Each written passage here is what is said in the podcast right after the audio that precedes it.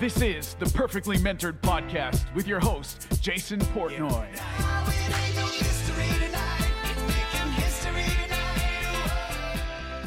Talk in terms of mindset, right? Now you're a seven figure brand. But when you started, if you Yeah. feel like what mindset mistakes were you making as a startup versus now you have the clarity on and you're like, man, if I could just like drill this into my head, like starting off, like what what what would be that shift in your mind? um you know again I, I think i think from a from a branding and marketing perspective because maybe because of my experience uh, with wonderful and djing and touring look man the music industry is just a series of of no's you know everybody's going to tell you no until you hit that like one yes and then you you kind of graduate to this next grade um, and I think because of the successes and failures I had in that world, um, that sort of built the mindset to know and understand that like it's going to be a series of no's. And, you know, if you're looking at it from a business standpoint, the conversion rate's not going to be there at first. And then, you know, it's, it's going to incrementally get better and better. But that was really the mindset was built before we launched One Bone, at least from a branding and marketing standpoint. And then my partners, fortunately, uh, they had 35 plus years of experience in fashion. So all all the hurdles from a uh, year one clothing and trying to figure it out on your own mentality, that was kind of out the window for them as well because it's not it's not a, a three-year-old brand essentially. It's it's a 45 plus year old brand that is just birthed uh, in three years from a from a production standpoint and uh, logistics standpoint. And then from a marketing standpoint it's it's like a 15 year old brand you know? So i think that again the, the failures and successes that you experience in trying to create a community and and build a business out of music and entertaining people and and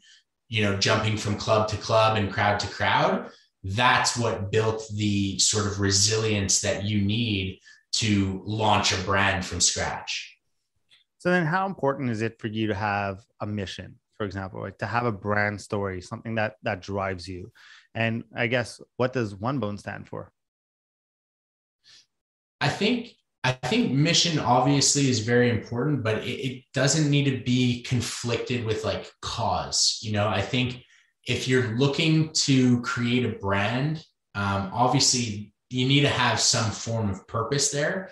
But really, the priority in creating a brand, in my opinion, is you know number one, you need to have a great product. Uh, number two, you need to you need to be ready to build a community. And that's that's really what it's all about. It's about building a community. And and fortunately that's the most most organic thing we could be doing because as a big man or as a hard to fit man um, you want to sort of share the wealth when you, find a t-shirt that fits you perfectly and you see another guy walking down the street that isn't wearing a t-shirt that that works so well. And it's like you're empowered. It's it's like your gift to change that guy's world you know? Uh, even on our new hang tags like we put uh, our qr code to offer it out as a business card. So when you get our t-shirts it's like you have the power to like share that brand physically with either a friend a family member or someone in the street. And i mean what one bone stands for is really just um, taking taking a community of, of people who had been marginalized in the fashion world but yet they're the majority you know uh, if you look at the average waist size in the states uh, or in North America, it's it's 40. You know, and by the time you get to 40 in a mall, you're you're hard pressed to find a 40. You know, now a lot of brands and a lot of companies are starting to make changes and body positivity movement and and just like taking those necessary steps. But that's what we stand for is like the guy who is the majority but treated like the minority let's treat them the way they deserve to be treated I mean, so you, you talked about community and I totally believe you and and and I agree with you that community is super huge. But was that the priority from day one when you guys started off, or was that just a byproduct of you going to the DMs and reaching out, trying to sell and trying to do market research, or did you do it with the knowledge of of community is going to be our number one thing in order to grow this brand? I got to start laying the foundation. Well, you know that that's the beauty behind having strategic partners because um, you know it's not like i'm in charge of production and it's not like i'm in charge of logistics and um, we all sort of fit into our own world very well. So where the pillar for my partner matt for example is production and to make sure the quality is absolutely pristine. And if it's not how do we deal with that and how do we you know pivot and evolve? And then from a logistics and a customer service standpoint, that's my other partner, Sam. And he just makes sure that that whole world is completely taken care of, where I can take care of my pillar and my priority, which is community building and making sure that there's, you know, a stream of content, there's a stream of relatability. And again, it's like, it's the most organic thing that we can possibly do because our brand is for us you know like it, it, was literally custom made for my body before we started one bone so being 6'3 300 pounds plus um, you don't fit in unless you see that other guy in the street that kind of looks like you you know i have a, a moment that stands out being like in a in a very uh, big crowd in a small place at this place in montreal uh, burgundy lion and a buddy of mine now who I didn't know at all. You know, everyone's tight, everyone's cramped in there, and people are drinking and having a good time. And from across the room, you see another big guy that is six foot plus and probably in the neighborhood of that 300 pound club or whatever.